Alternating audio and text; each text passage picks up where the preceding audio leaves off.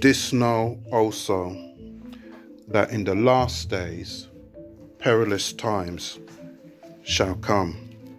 For men shall be lovers of their own selves, covetous, boasters, proud, blasphemers, disobedient to parents, unthankful, unholy, without natural affection, truce breakers, false accusers, incontinent, fierce, despisers of those that are good,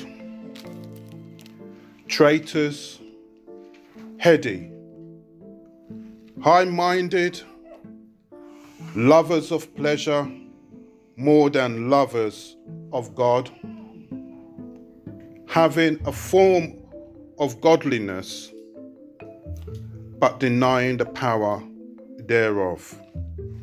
From such turn away. Amen. This is the word of the Lord.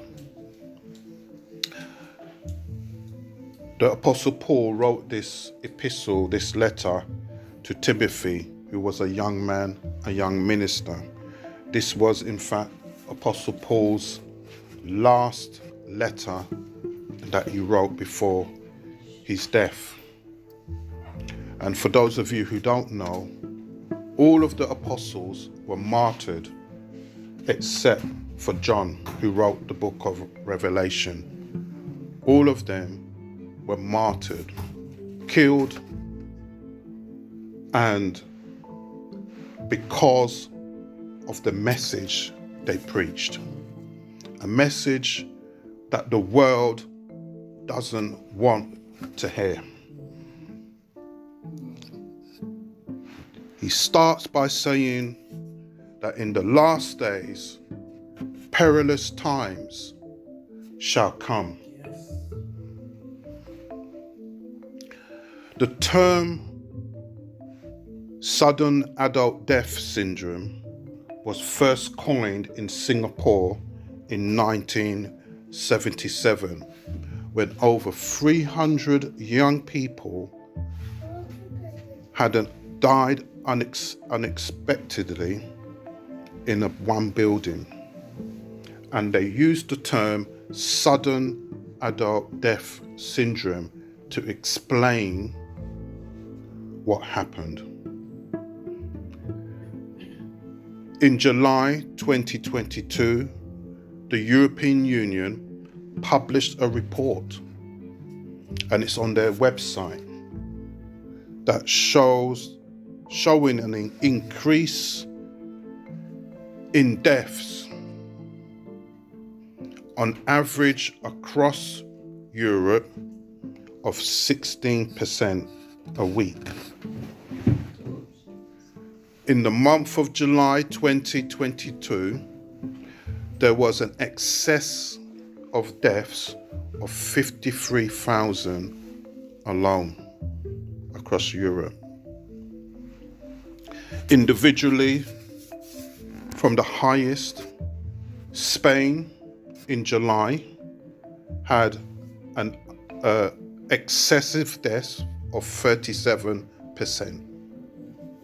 Greece 31%. Portugal 28%.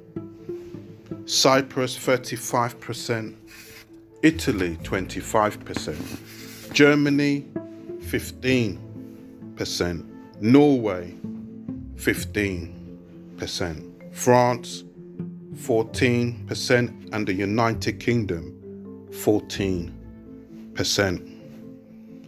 So the trend in 2022 is that all of these Western countries are experiencing, experiencing an excess of deaths which is unexplained.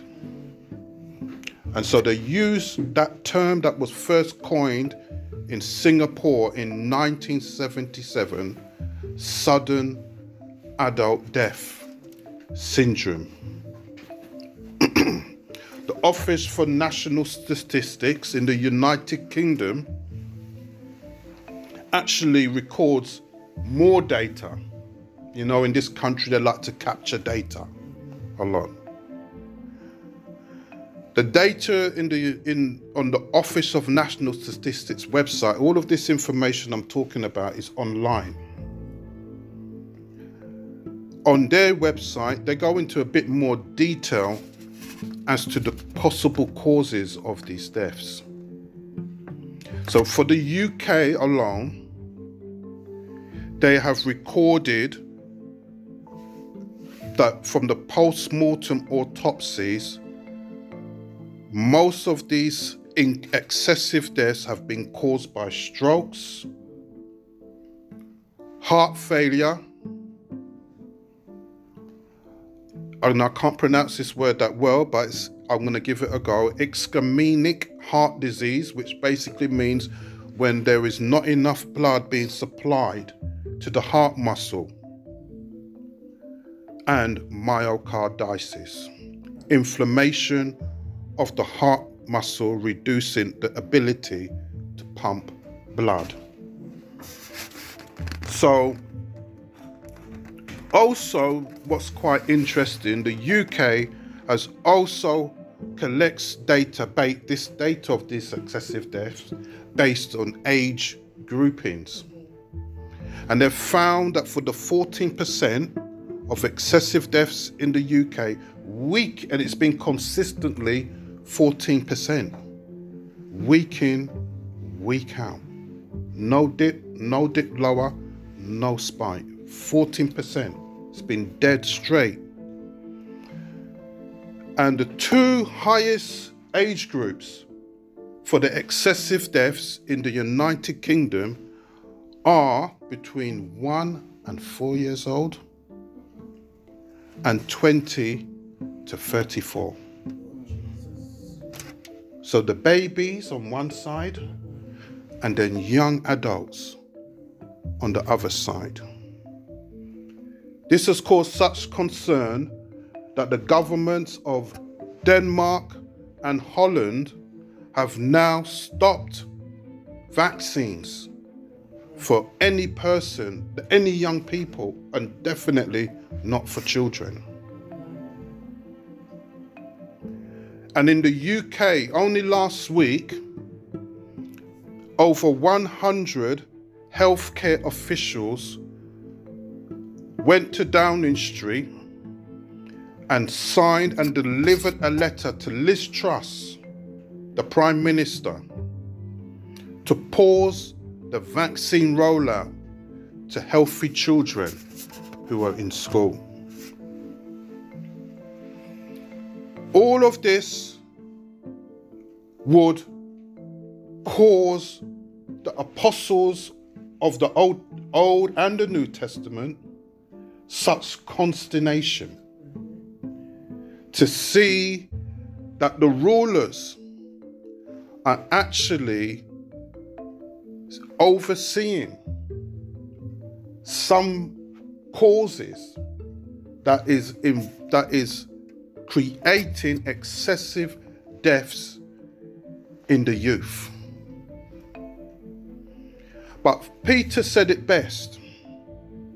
When he wrote his general epistle, he said that judgment begins in the house of God. Hallelujah. Praise God. Judgment begins in the house of the Lord. You know, a minister or the servant of the Lord answers to God. Or that's what he should do. He's faithful to God. What God tells him, he has to speak. Amen. He can't speak from his own imagination. He can't speak from his own intellect. He must speak what God tells him alone to speak. He can't add on to it and he can't take away. Exactly how God has told him to speak, he must speak. But Paul said to Timothy here in this word that in these last days, he says, This know that in the last days, perilous times shall come. Perilous, say perilous. Perilous, perilous means dangerous. Dangerous.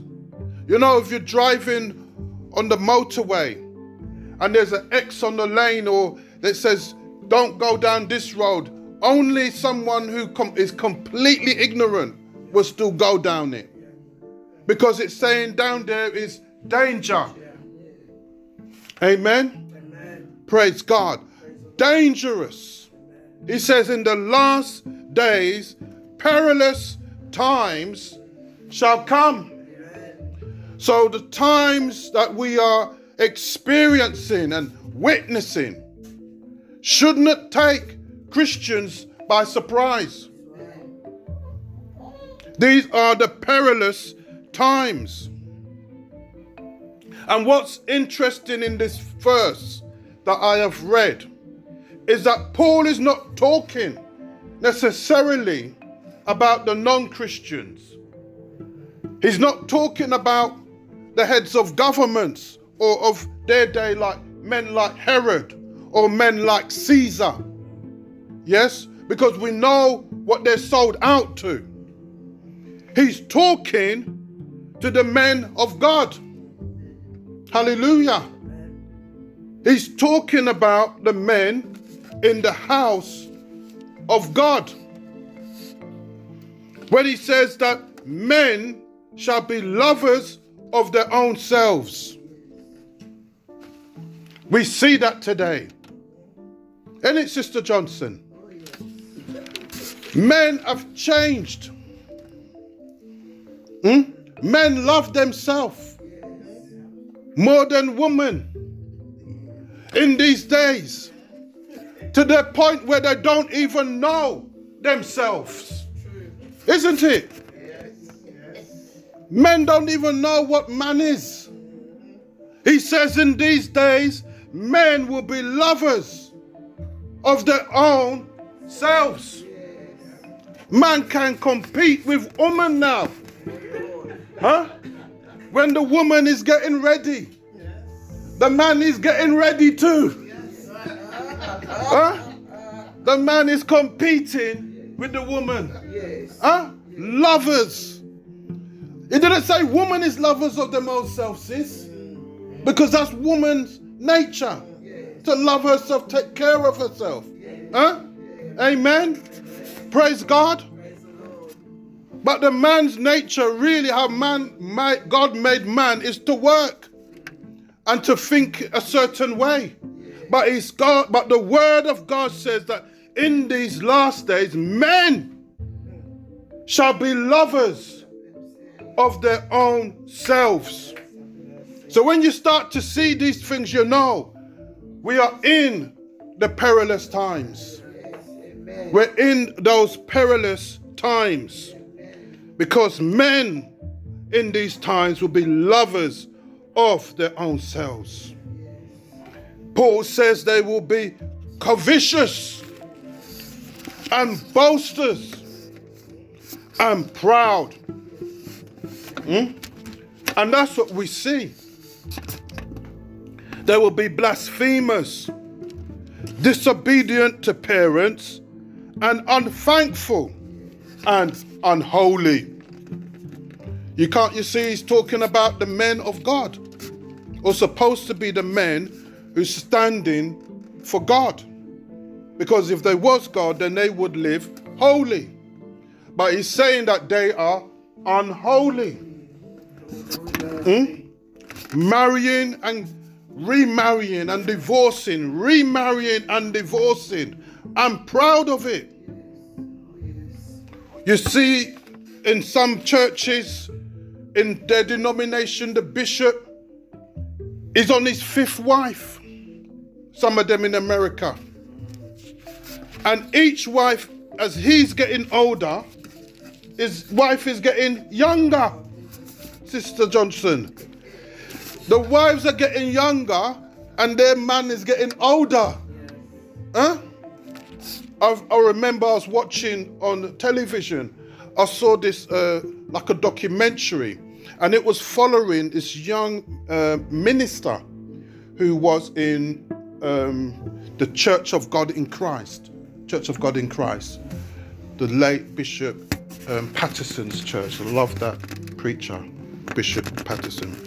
And this was a young minister, and he was being followed, and the cameras were with him. And he was still single. He was a young man, like these young men's age. And he went to the barber shop. And the way they staged it was all staged because in the barber shop were all the bishops from Church of God in Christ. And he was talking about divorce and remarrying. And they said to him, Young man, you don't understand what you're talking about. That's what they said to him. They said, You don't know what you're talking about. And there was one bishop that was there who was on his fourth wife. He told the young man, and he said, Those wives, those past wives were only, this is what he said, they were only for that season. That's what he said. They were only for that season. These with the wife he's with now is for this season. Mm. Huh? This is how these men are explaining it to the to the young minister. And I could see the young minister just put his head down because he has to respect them. Yeah, so he's put his head down and he didn't argue with them or nothing like that. But you can see he's considering the error in what this man is saying. But this is what Paul was saying. This is in the church. Hmm? And he's still there as a big time bishop, head, head of the church. And Paul said that they, that's why he said that in these perilous times, men will be unholy. He also says, without natural affection, truce breakers, false accusers, incontinent, that means they're always changing, fierce, and despisers of those that do good. Because when they see someone who is genuinely doing good, it pricks the conscience if they still have it there. It pricks the conscience. So that's why they would despise the person or the church or the denomination or the group of saints who are doing good. They will rubbish their work. They will put them down. They will spread bad name about them because it pricks their conscience that that is in fact what they themselves should be doing. Amen. Paul said that they would be traitors heady and high minded. Hmm? That means they think so much of themselves. Because of the qualifications and they have the title, they become high minded. Who are you to even talk to me? Like the attitude of that bishop to the young minister. It's like, you don't even, he just said it to the young minister. You don't know what you're talking about. That's how he said it to the young minister. You don't know what you're talking about. But the young minister was saying, like, from the word of God, what Jesus had said in his word. Yeah, but he said, You don't know what you're talking about. That was for them past wives, for that season. That's what the man said to him. And that's when you become so high minded. Your, the mind is no longer on God. The mind is no longer on Christ. Hmm? Lovers of pleasure more than lovers of God. And that brings me to this point with this perilous times that we're in. We've just gone through two years of COVID. We've just gone now going through the, the, the, the government's pressures to want to put this uh, messenger RNA vaccine in people. We're now going into cost of living crisis. And thanks, thanks to um, Joe Biden, he said the other day, we're now going to start Armageddon next.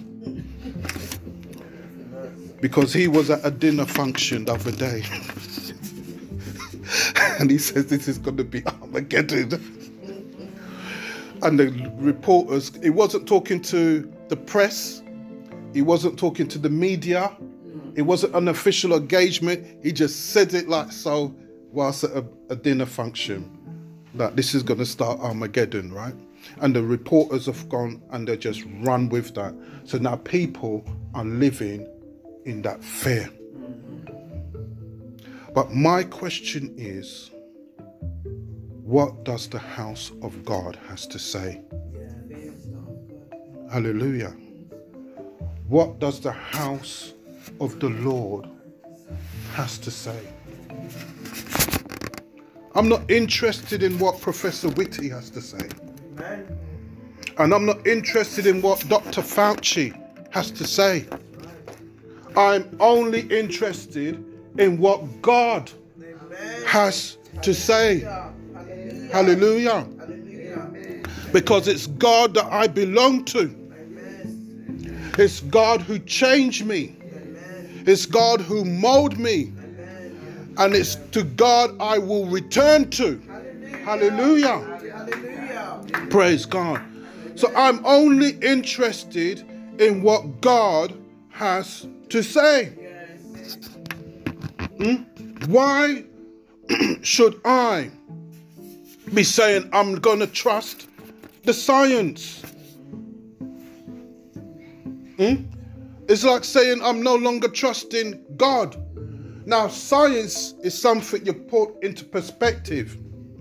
It's like you have a car. It's like you take the train, or you go on an aeroplane, or you, you go on the bus. There's a degree of trust that it's going to take you where it wants that you're going to go. But your main trust is in God. Hallelujah. Hallelujah. Amen. Your trust isn't in the car. Hallelujah. Amen. Praise God. Praise Your trust isn't in the train. Right. Your trust is in God, the creator of the car, the creator of the train, yes. the creator of everything yes. on earth. Yes. That's who our trust is in. Amen. And when Peter said judgment must begin, in the house of God. Amen. And this is why this word was so, I was wrestling with it so much. Because I know it's a word that many in the house of God are going to reject. The majority in the kingdom is going to reject a word like this because it's not itching ears, it's not crowd pleasing, it's not patting us on the back and saying, Well done. It's showing the reality of where the church is at in these perilous times. Hmm? And that's why I love the word of God, you know, young man. Because Paul didn't just say it's perilous times in the last days shall come and leave it like that.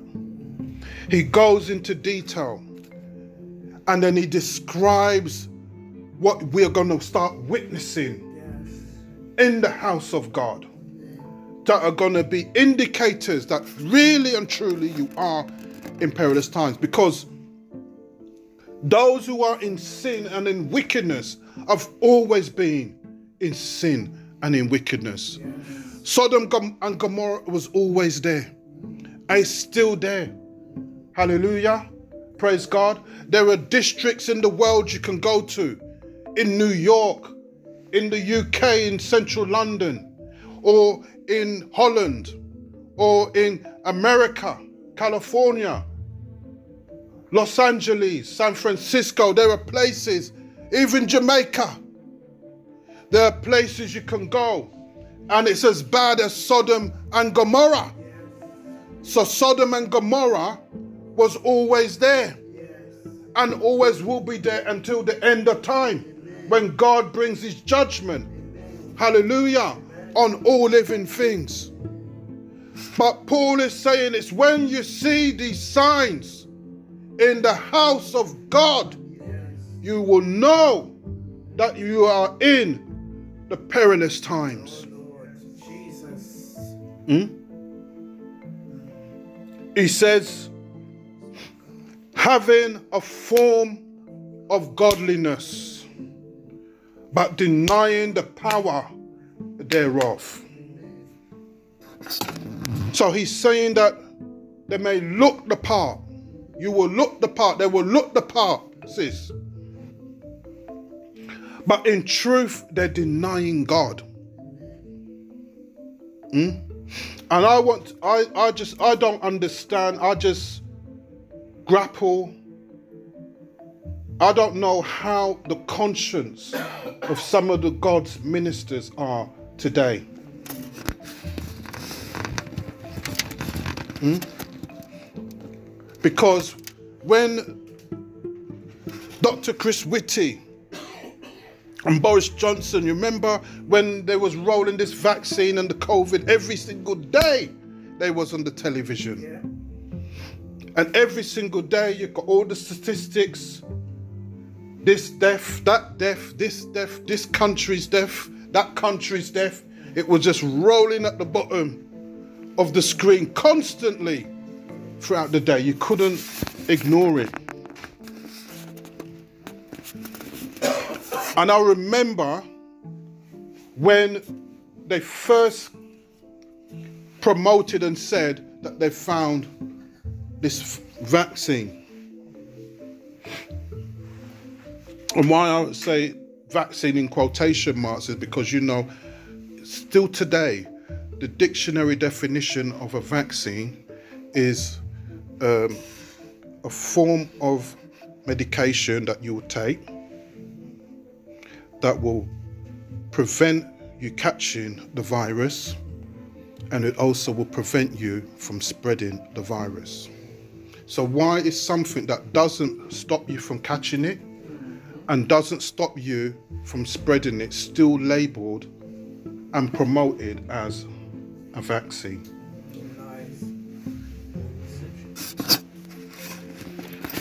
So when them men was doing these things, what really grieved me, because I expect this from the world, but what really grieved me, and I'm sure God would have been grieved, was when ministers, bishops, were opening the church to these men to come and tell their members that this thing is safe. I'm going to say something that what we're seeing today across the world, in the Western world, because in Africa, where there was no mass vaccine rollout, because at the end of the day, they just said let them, they, they didn't have enough.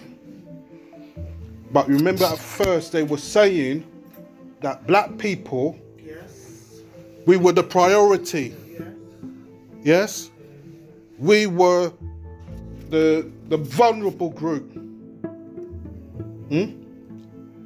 Bill Gates and Melinda Gates put they put together a short interview where they were saying that we were the vulnerable group and we should get it first before anybody else in the world.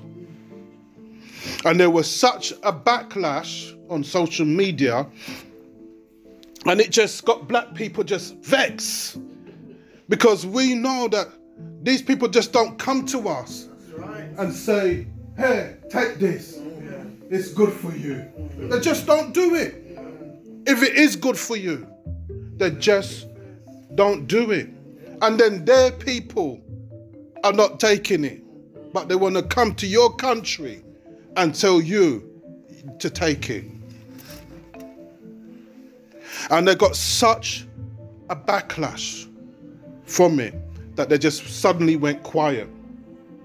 Mm? But I noticed as well that after the rollout started and then many Christians were hesitant because the Holy Spirit was ministering to many Christians in many different ways. Yes. As a minister, I got phone calls left, right, and center from different Christians in different churches, different denominations, asking me what's what do I think? Because some of them will say God warned them in a dream. Some of them will say they had a vision. Some of them will say they just don't feel right. You understand? Some people say they just don't feel right about it. You know, the, the boss at work and the colleagues are saying, the managers are saying, everyone's going to have to have it. If you don't have it, you can't work here anymore, etc., etc. If you don't have it, you can't go to certain restaurants. If you don't have it, you can't go to the cinema. If you don't have it, you can't go to certain establishments. In Jamaica, in Grenada, they went even worse. Hmm? All public buildings, they banned people who hadn't had it in those countries. And to see is certain churches even became vaccine centers. That's why men like Peter will say that judgment is going to begin in the house of God.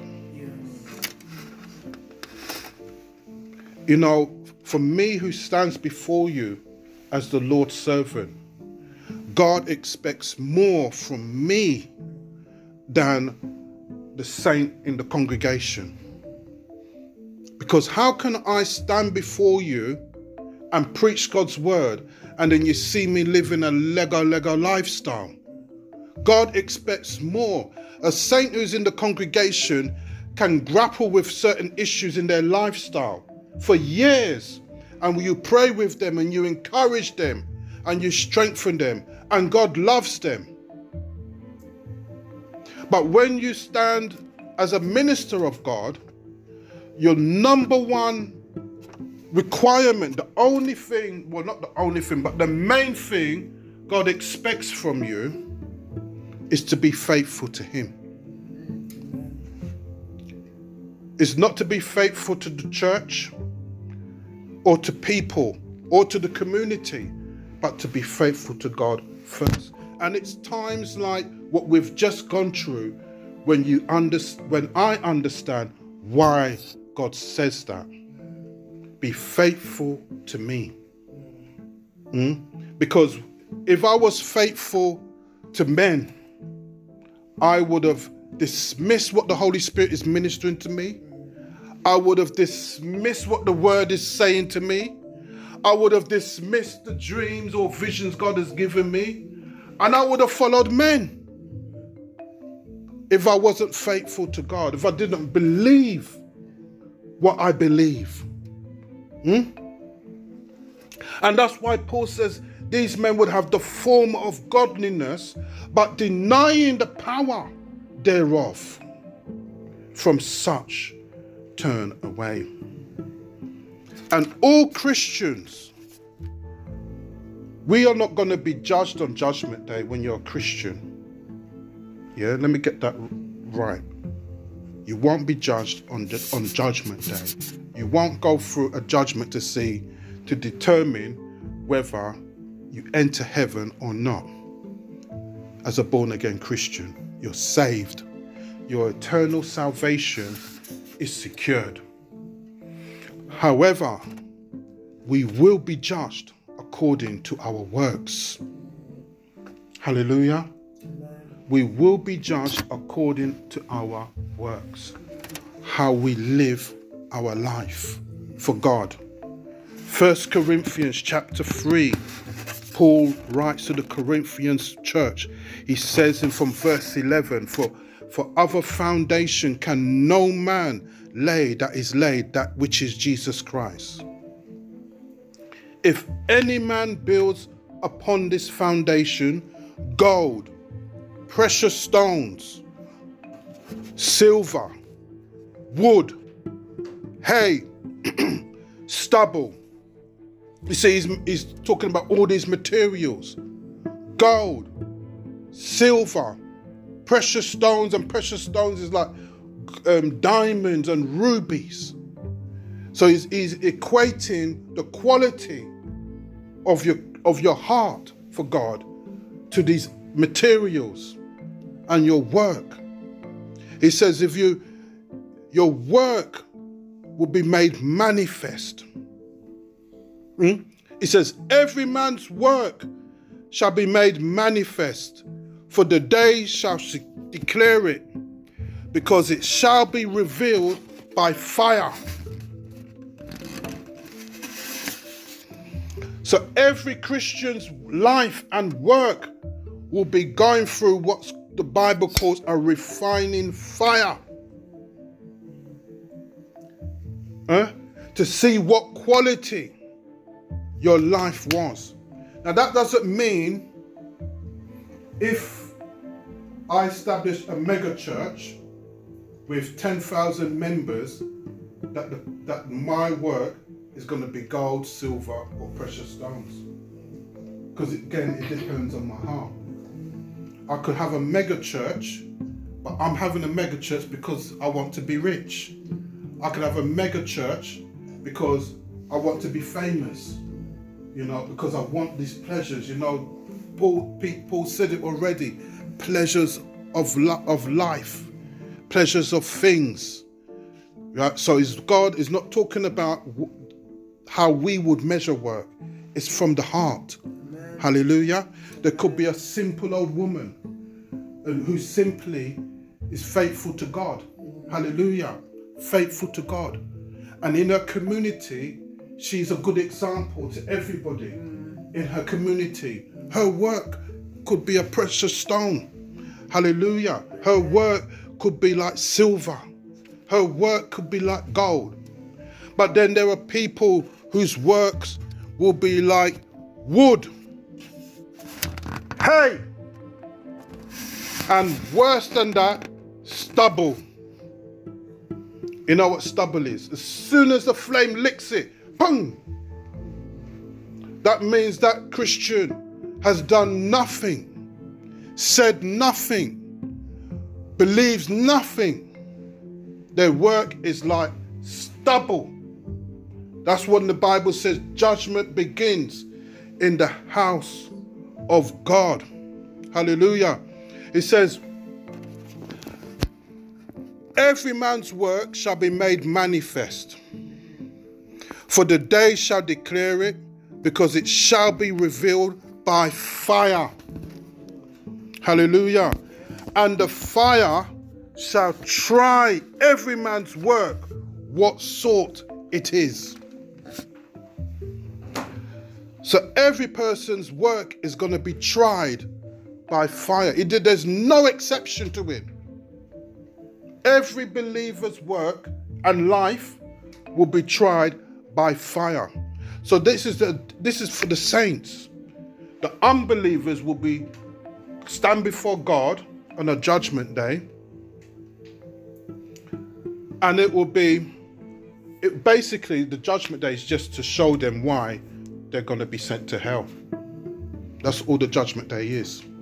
There's none of them because we all know the only way you're going to escape that judgment is by putting your faith and trust in Jesus Christ. Hallelujah. Because Jesus is the way, the truth, and the life.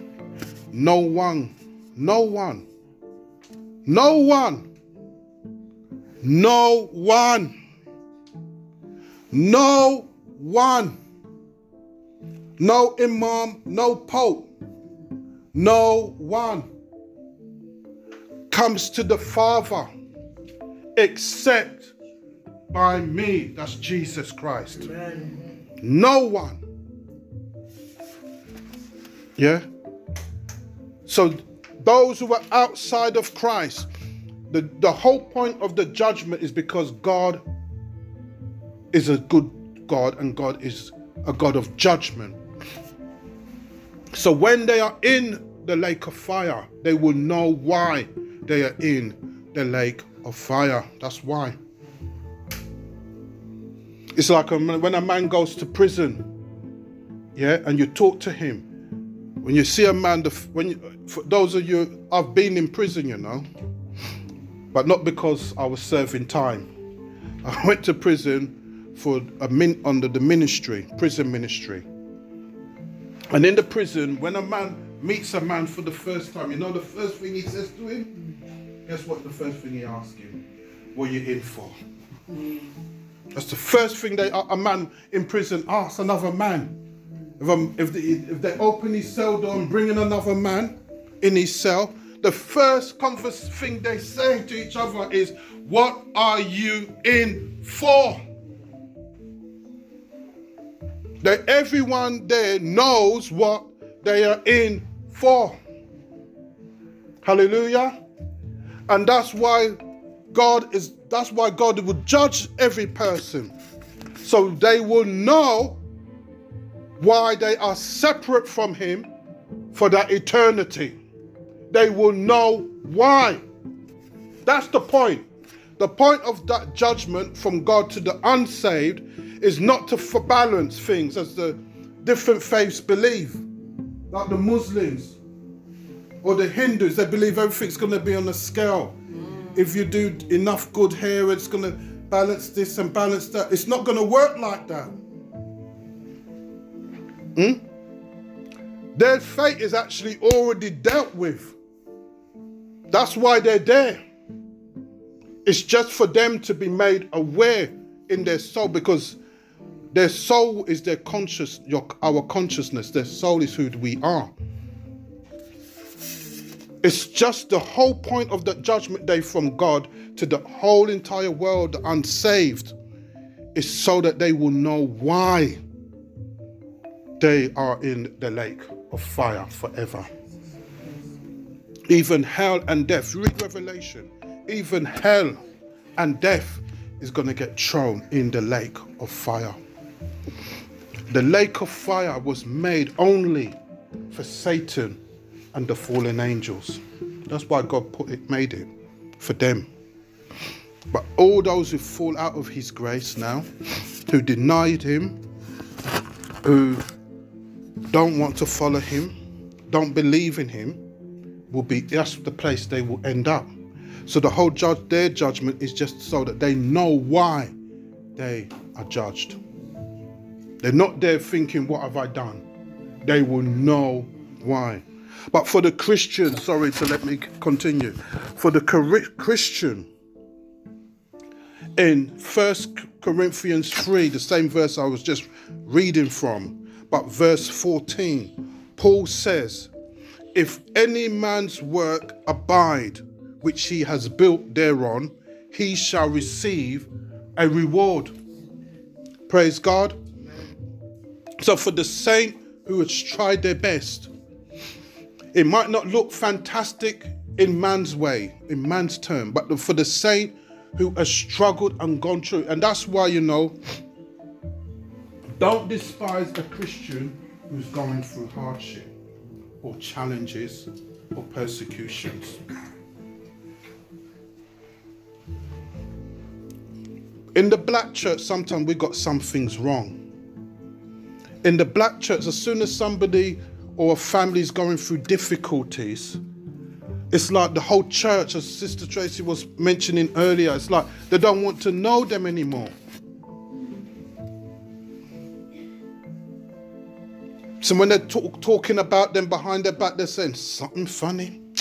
Me no know, sir. They must have done something. You know, that's how the black church is like. Yeah? And they start saying, boy, keep far from them. Because they may have just gone through two bereavements in three years. People start getting suspicious, dirty minds and start condemning them and saying something not right with that family, etc., etc. But when you are going through persecutions, when you're going through affliction, when you're going through difficulties and you're still holding on. That's like uh, that going through that refining fire. Hallelujah. So when you stand before God, your work won't be burnt up by his fire, but would stand, hallelujah, and shine brightly. That in spite of my predicament, in spite of my lack, in spite of being made an outcast, in spite of what I am going through, I have still held on to the living God and have never turned my back from God. Hallelujah. Praise God. Hallelujah. Paul says in verse 15, though, that if any man's work shall be burned, that means if it is the, the wood, the hay, hmm, the stubble, if any man's work shall be burned, he shall suffer loss.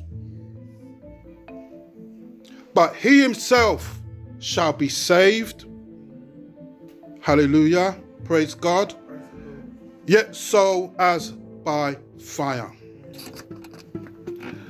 So, so it's almost like, can you imagine a believer for eternity in a place in heaven, yeah, knowing that they suffered loss, feeling shame? Hmm? And I find, I think, you know, that's that's why I, I, I don't despise any believer who's going through hard times. Because it's like God just refines us through struggles and challenges. If we didn't go through certain things, we wouldn't be the type of Christian we are. We wouldn't have that level of faith that you have if you didn't have to go through persecutions and afflictions. Isn't it? If everything was smooth and easy and everyone's your friend and love you whenever they see you, ah, yeah. huh? Every, everything is nice and rosy. Hmm? Sometimes that is what makes a Christian can't even forget God. Because times are good. I've always said, you know, that the devil either use sweet or sour to try and um, distract a Christian's attention from God. Sweet or sour. Sweet times, because some Christians, when they get the new car, when they get the big house, when they get the big position, you don't see them in church again because they're enjoying themselves. That's the sweet. And some Christians, it's when they're going through difficulties, when they're going through challenges. They say, I don't feel like it. You know, they, they want to feel condemned. They self condemn. And they don't. So sometimes the enemy can use sweet times and he can use sour times. So for the Christian, in good or in bad times, we have to be the same. Amen. Hallelujah. We have to have that heart, that discipline to be the same. Hallelujah. Every day pray. Every day read your word. Every day say, Thank you, Lord. Every day lift up his name and give him praise. It doesn't mean if I've got holes in my trousers. It doesn't mean if I've got no shoes on my feet. I still am going to wake up and say, Thank you, Lord. Thank you, Jesus, for what you have done for me. Hallelujah. Praise God. Paul knew that these perilous times shall come. That's why he wrote these words here. And he said in verse 11 that in the same Second Timothy chapter 3, he says in verse 11, persecutions, afflictions, which came to me at Antioch and Iconium at Lystra. And I'm going to just stop there just to just to encourage the saints today.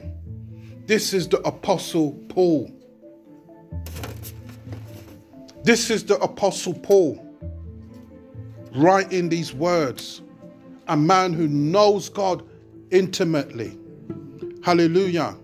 A man who's planted hundreds of churches all over southern Europe and Asia and has and has um, built up ministers all over those churches and encouraging those churches. Yet he is going through persecutions and afflictions because the world doesn't want to hear the truth. The world doesn't want to hear this truth. And, and unfortunately, many churches now don't want to hear this truth. And he says that he goes through all of these things and what persecutions I have endured. But praise be to God, he says, but out of them all the Lord has delivered me. Amen. Hallelujah. Hallelujah. Out of them all. The Lord has delivered him. And out of all of your persecutions, your afflictions, your difficulties, and your challenges, God will deliver you. Amen. Hallelujah. Amen. Praise God. God will deliver you. Amen. Say that say that God will deliver me. God will deliver me. God will deliver you. Hallelujah.